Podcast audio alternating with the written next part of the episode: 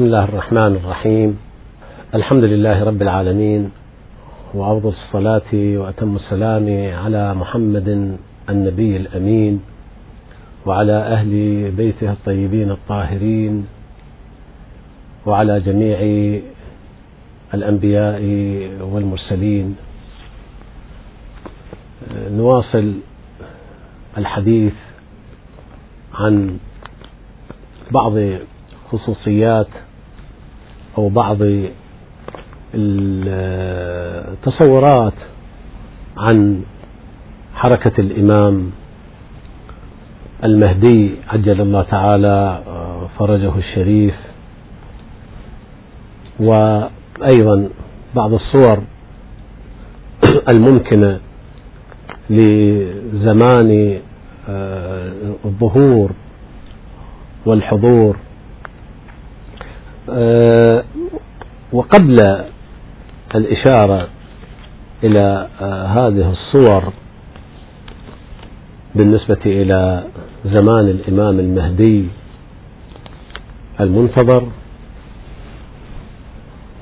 ولا شك ولا ريب أن الكثيرين أو عامة المسلمين كما غيرهم أيضا من أتباع الديانات والمدارس الفلسفية الأخرى كلها تنتظر ذلك اليوم الموعود.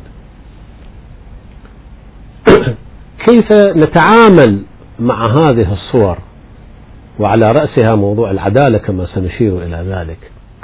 التعامل مع هذه الصور آه، هناك أشكال من التعامل. وأؤكد على أن هذه الصور يجب أن لا تعيش كأفكار في مخيلاتنا وأن لا نقترب منها. ولو بالنسب الممكنة. أنا أتصور أن هذه الصور لم توضع كمحنطات ومعلبات ليوم الحاجة فقط ويوم يأتي الإمام عجل الله تعالى فرجه الشريف فقط وإنما هي أيضا حاجة وضرورة لحياتنا المعاصرة طبعا بإمكانياتنا. هناك رؤية مع الأسف الشديد يعيشها البعض وفي بعض الفترات بالخصوص رؤية تواكلية رؤية بائسة ويائسة ولا تستطيع أبدا أن تتصور أنها يمكن أن تقترب من النموذج الأمثل والأفضل والأكمل. وتحاول أن تقصر هذه المسائل فقط على المعصومين دون غيرهم. فحينما تنقل صور من حياة النبي صلى الله عليه وسلم أو الصديقة الطاهرة فاطمة الزهراء سلام الله تعالى عليها أو أمير المؤمنين والأئمة الطاهرين المعصومين أو المراجع العظام. البعض يحاول أن يبرئ نفسه ويستعمل الحلول السهلة ويقول ما لنا وذاك؟ كيف يمكن لنا أن نقترب من هذه الهالات؟ ولسان قولهم يقول ولسان حالهم يقول لو دنوت لاحترقت. فلذا يبتعد كل البعد عن امتثال وتمثل هذه النماذج وهذه الصور في حياته. أتصور أن النظرية الإسلامية ليست هكذا. الرؤية الإسلامية الصحيحة تؤكد على أن الإنسان لا يمكن ولن ولا يمكن أن يكون ربا أو إلها ولكنه يمكن أن يكون ربانيا أن يكون إلهيا. وقد جاء في الحديث تخلقوا بأخلاق الله. وكذلك التأكيد في القرآن الكريم بأن لنا في رسول الله صلى الله عليه وآله وسلم أسوة حسنة أي أنه الأسوة والنموذج والقدوة التي يجب أن تحتذى.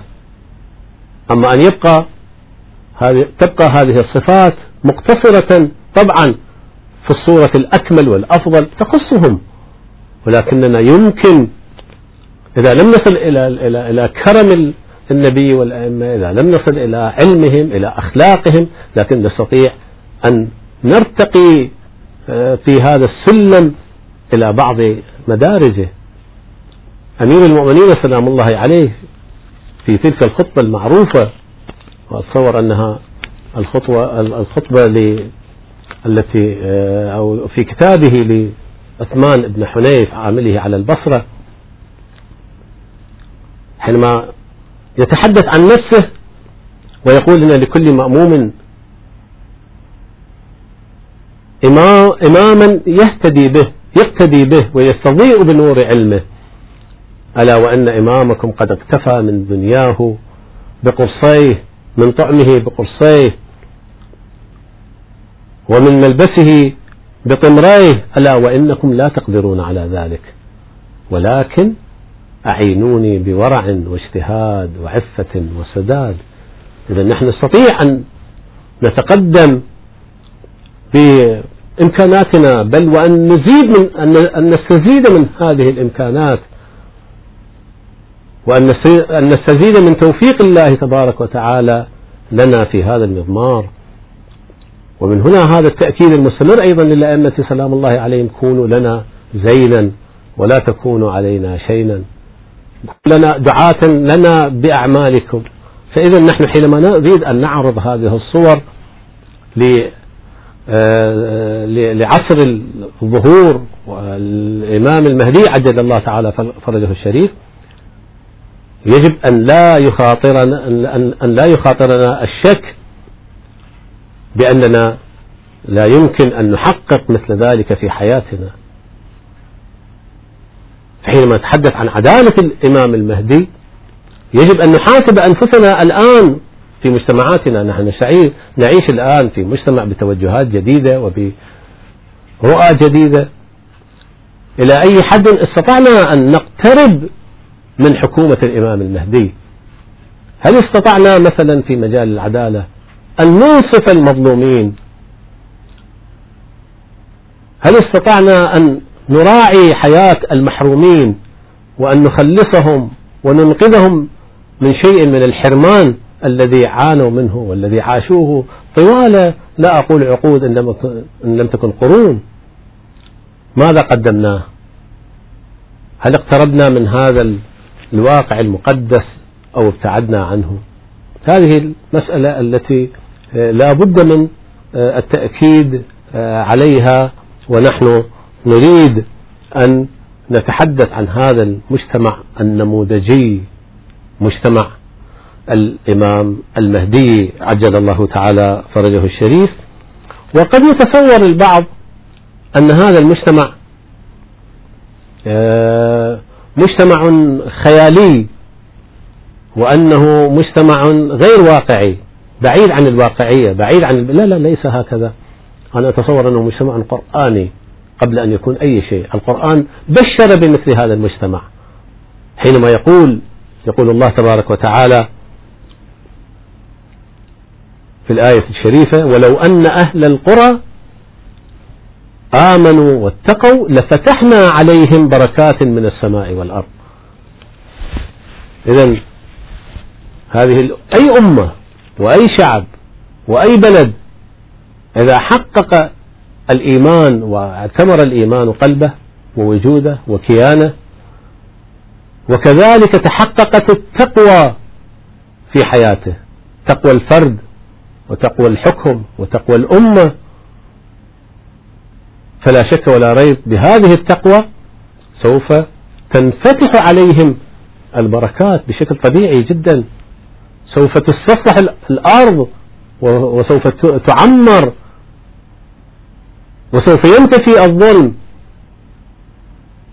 لأن الله تبارك وتعالى قد سخر لنا هذه الأرض وما فيها بركاتها خيراتها. لكن المشكلة في هذا الإنسان الظلوم الجهول الذي لا يحسن الاستفادة من هذه الإمكانيات وإنما بظلمه بتجاوزه يحيل الحياة إلى جحيم ويحيل الحياة إلى آه، حالة غير صحية وغير سليمة آه، في التعامل سواء كان مع نفسه أو مع الآخرين. إذا نحن الآن نحاول أن نسلط ضوءا على صور المجتمع المهدوي وخصوصياته وتطوراته المذهلة في مجال آه، في كل المجالات آه، الحياتية. فأتصور أن أكبر عنوان لمجتمع الإمام المهدي عجل الله تعالى فرجه الشريف والذي أشرت إليه قبل قليل هذا العنوان الكبير الذي يؤطر هذه الحركة الإطار العام لهذه الحركة هو ذلك الغائب الأكبر على مسرح التاريخ. الغائب الأكبر على مسرح التاريخ وهو العدل. ولذا تجد أن الرواية المشهورة المتواترة المستفيضة في المجاميع الحديثية عند جميع فرق المسلمين أن المهدي من ولد رسول الله صلى الله عليه وآله وسلم وأنه يظهر ليملأ الأرض قسطا وعدلا كما ملئت أو بعدما ملئت ظلما وجورا. هذا هو العدل. هذا هو الطموح الكبير للبشر وللإنسان. ونحاول آه، أن لا بد لنا أن نلقي ضوءا خافتا على ما جاء في الروايات في هذا الموضوع بالخصوص. روى البخاري في باب نزول عيسى بن مريم عليه السلام. عن أبي هريرة قال قال رسول الله صلى الله عليه وآله كيف أنتم إذا نزل ابن مريم فيكم وإمامكم منكم؟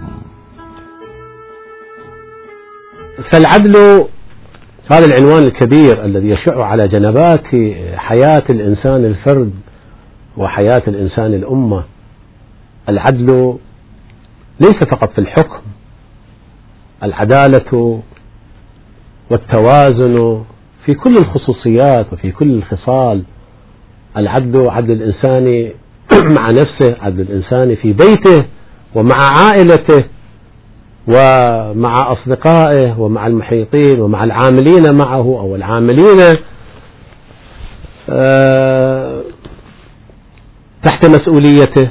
هذا العدل هو المطلوب أن يتحقق أن يتحقق في زمن الإمام المهدي. وقد أشارت إليه روايات كثيرة كمصاديق لهذا العدل ومفردات هذا العدل. فتقول هذه الروايات أنه سلام الله عليه يقيم حدود الله ويحكم بحكم الله. ونحن نعلم أن أحكام الله وحدود الله هي هي الهادية وهي حياة الأمم وحياة الإنسان والبشرية. وهذا الذي جاهد من أجله النبي والأئمة والمخلصين أن يحققوا حكم الله تبارك وتعالى الذي لا حيف فيه ولا ضرور.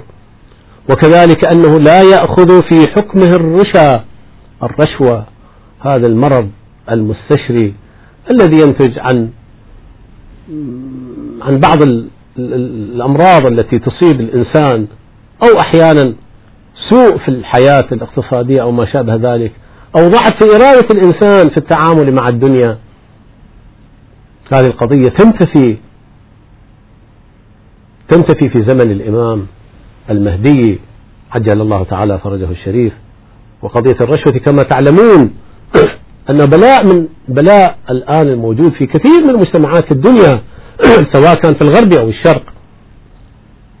كم هم المسؤول كم هم المسؤولون والحكومات التي انهارت نتيجة لهذه الصفة الذميمة لا يأخذ في حكمه الرشا ولا تأخذه في الله لومة لائم. ملامة واللوم وما يقوله هذا وذاك. المهم هو تطبيق حكم الله تبارك وتعالى وشرعه طبعا بكل مع مراعاة كل الموازين وكل الخصوصيات الأولية والثانوية. كذلك أيضا في الآية في الروايات الشريفة يريهم كيف يكون عدل السيرة سيرة النبي صلى الله عليه وآله وسلم. كيف يكون عدل هذه السيرة؟ ويحيي ميت الكتاب والسنة. ما مات من الكتاب والحمد لله موجود بين أيدينا وكذلك سنة النبي صلى الله عليه وآله وسلم وسنة ومن خلال أيضا أحاديث الأئمة كل هذه موجودة بين أيدينا ولكن الإمام سلام الله عليه يحيي ما أماته حكام الظلم والجور خلال فترة طويلة من حكم هذه الأمة. وكذلك أيضا يظهر الصحيح مما يمكن أن يكون قد جاء من مشاكل في بعض هذه الروايات. صورة ثانية أو معلم ثان ومجال آخر نلاحظه على وجه السرعة في زمن الظهور. النمو والرشد والسمو العلمي للإنسان. لأنه تفتح أمام الإنسان كل المغالق وتنتفي كل الشوائب أمام الإنسان. والارتقاء الارتقاء في مدارج العلم حينما تتفتح طاقات هذا الإنسان وتوضع أمامه كل الإمكانيات لماذا لا يسمو؟ لماذا لا يكتشف أسرار الكون؟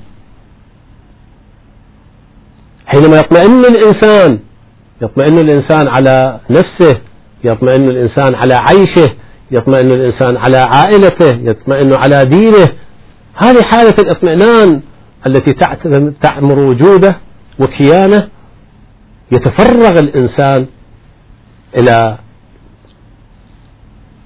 أن يطوي المراحل ويصل إلى الأسرار في هذا الكون وما أكثرها. لا بد في يوم من الأيام أن هذه الأسرار والألغاز أن تحل وأن تعود بالخير وأن الله تبارك وتعالى قد سخر لهذا الإنسان وللبشر كل ما في, السم... في كل ما في الأرض.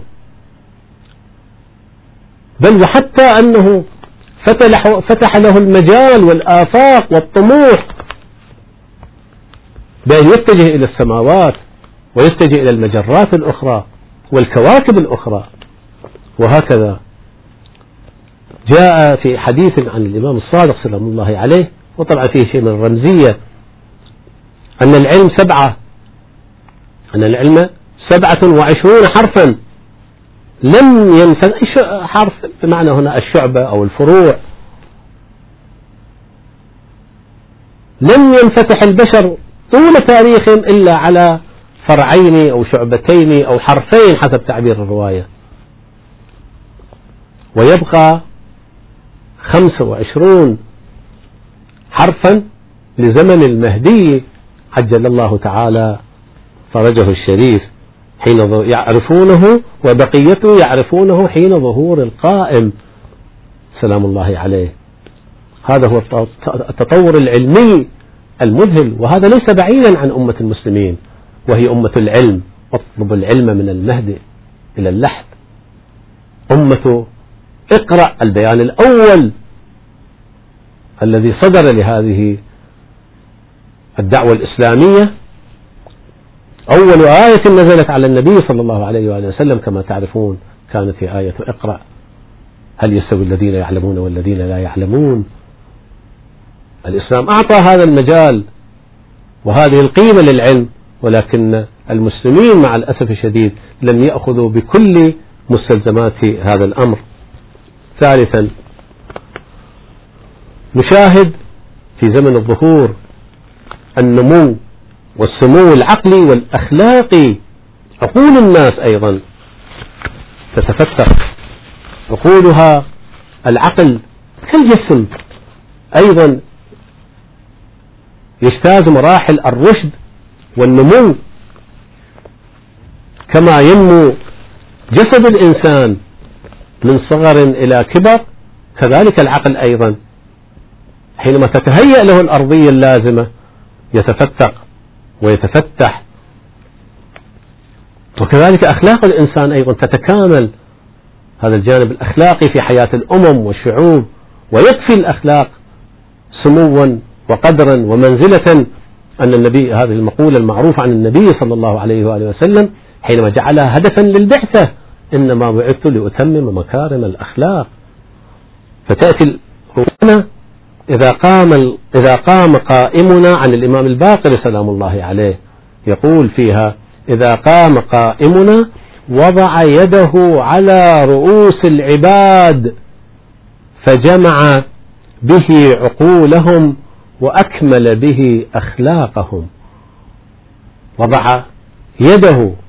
هنا اليد واضح ليس المقصود اليد هذا العضو من أعضاء الجسم وإنما يعني حكمه سلطته. وضع عليهم هذه الرعاية حينما يرعاهم يرعى هذا المجتمع يرعى هذه الأمة فهنا تجمع يجمع لهذه الأمة العلم بكل آه، عناوينه وبكل لوازمه وبكل مسارده وكذلك أيضا الأخلاق. تكتمل أخلاق الناس. فتنتفي الضغينة وتنتفي كثير من الحالات الأخلاقية والأمراض التي تعتري الناس في تعاملهم مع أنفسهم أو مع الآخرين. رابعا الثورة والثروة الاقتصادية. هذا الجانب نتيجة لأهميته ونحن نعرف أن كما جاء أيضا في روايات من لا معاش له لا معاد له. أو أنه أيضا جاء كما جاء أيضا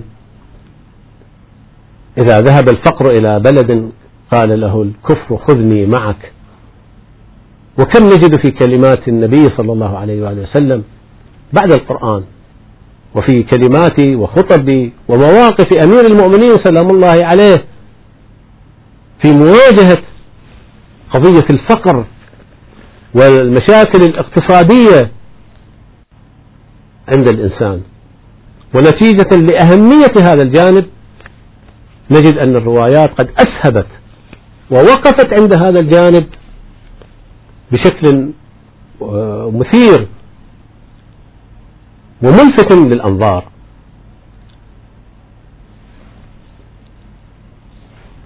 لأنه تحدي من التحديات الكبرى التي واجهتها الأمم والشعوب. فتجد مثلا في مجال الزراعة تقول الروايات تزيد المياه في دولته. وتمد الأنهار. الأنهار تمد الناس تمدهم بالماء. ونحن نعرف أنه اليوم أحد المشاكل التي تواجه الكثير من المجتمعات وكثير من البلدان في العالم هي مشكلة المياه. وحتى قيل بأن الحروب القادمة يمكن أن تكون هي حروب مياه. أعاذنا الله من شرورها. لكن في زمن الإمام المهدي ليس هناك هذا التنافس وإنما هناك بركة في هذا المجال. وكذلك رواية أخرى لو قام لو قد قام قائمنا لأنزلت السماء مطرها ولأخرجت الأرض نباتها. أيضا هذه استفادة من الآية الكريمة التي تلوتها قبلا أنه لو أن ولو أن أهل القرى آمنوا واتقوا لفتحنا عليه. هذا الفتح الإلهي. وخروج البركات من الأرض إنما نتيجة لوجود الحكم العادل. وكذلك أيضا رواية لا يبقى في الأرض خراب إلا وعمر. إعمار الأرض. لماذا الخراب؟ الخراب إنما هو نتيجة. مثلا الآن نحن نعيش هذا البلد بلد السواد بلد العراق الذي كان يكفي لأربعين مليون في فترة من الفترات. كانت غلاته قمحه وشعيره وكل ما ينتج كان يكفي لأربعين مليونا. والآن نحن نصف هذا المقدار أو يزيد عليه نستورد كل شيء. نتيجة لعدم الاستثمار الصحيح ونتيجة للسياسات الخاطئة التي لا تعرف كيف تستغل ثروات الله تبارك وتعالى في أرضه. فالخراب إنما هو نتيجة لبعض الحالات والظروف الطارئة غير الصحيحة. وهناك أيضا رواية أخرى في مجال الاقتصاد. إذا قام قسم بالسوية وعدل بالرعية. تقسيم الإمكانيات. تقسيمها بالسوية. كل واحد كل واحد حسب ما يستطيع أن يستثمر وإمكاناته وقوته. وليس هناك تجاوز على حقوق هذا أو ذاك. كما نجد مع الأسف الشديد أنه في كثير من الأحيان أن هذه الإمكانيات لا تقسم بالسوية فلذا تجد الفواصل والامتيازات من أناس يعيشون لا أقول الملايين وإنما الملايير بالراء مليارات وآخرون لا يستطيعون أن يظفروا على قوت يومهم لهم ولعوائلهم أو الحياة الحرة الكريمة قد يمكن أن يحصل على القوت ولكنه له أكثر من مشكلة مع وظيفة أبنائه ومع مستقبلهم ومع دراستهم ومع ذلك ومع صحتهم وكثير من الأمور الأخرى بينما ينعم بعض بما لا يستحقون. إذا قام القائم قسم بالسوية. يحثي المال حثيا ولا يعده عدا. كثرة الأموال بين يديه. لا تحتاج إلى العد. وإنما يحثوها ويعطيها. ولأنه كما تأتي أيضا في رواية أخرى المهدي سلام الله عليه سمح بالمال شديد على العمال. بالنسبة إلى ولاته وعماله الذين يبعثهم في البلاد المصرية شديد على محاسبتهم وعلى مراقبتهم. ولكنه مع الناس سمح وكذلك أيضا موضوع الأمن وهو موضوع مهم جدا أيضا في الروايات. أعطته مسألة مهمة بأنه حتى كمثال رمزي أيضا ترعى الشاة والذئب في مكان واحد. هناك كلام أيضا في ثورة الاتصالات والمعلومات. هكذا نجد أن الحياة بكل أبعادها تشارك حتى الحيوانات تشارك الإنسان. فعند ذلك تقول الرواية تفرح الطيور في أوكارها والحيتان في بحارها وتفيض العيون وتنبت الأرض. فهناك حل حتى للمشاكل البيئية التي تواجهها البشرية اليوم نتيجة لظلم الأنظمة المادية والرأسمالية وغيرها وحيث هذه المؤتمرات للمناخ وللاحتباس الحراري وأحزاب الخضر والبيئة وما شابه ذلك ولا تنفع اليوم مع الأسف الشديد. على أي حال مرة أخرى وفي الختام كما في البداية نأمل أن نتقدم أكثر وأكثر من هذه الأهداف لكي تتحقق إن شاء الله آه، تلك الساعات وتلك الأيام وأن نحظى بأن نكون من الممهدين للمهدي ومن الموطئين لظهوره المبارك. اللهم أرنا تلك الطلعة الرشيدة والغرة الحميدة. والحمد لله أولا وأخيرا. وصلى الله على محمد وآله الطيبين الطاهرين. والسلام عليكم ورحمة الله وبركاته.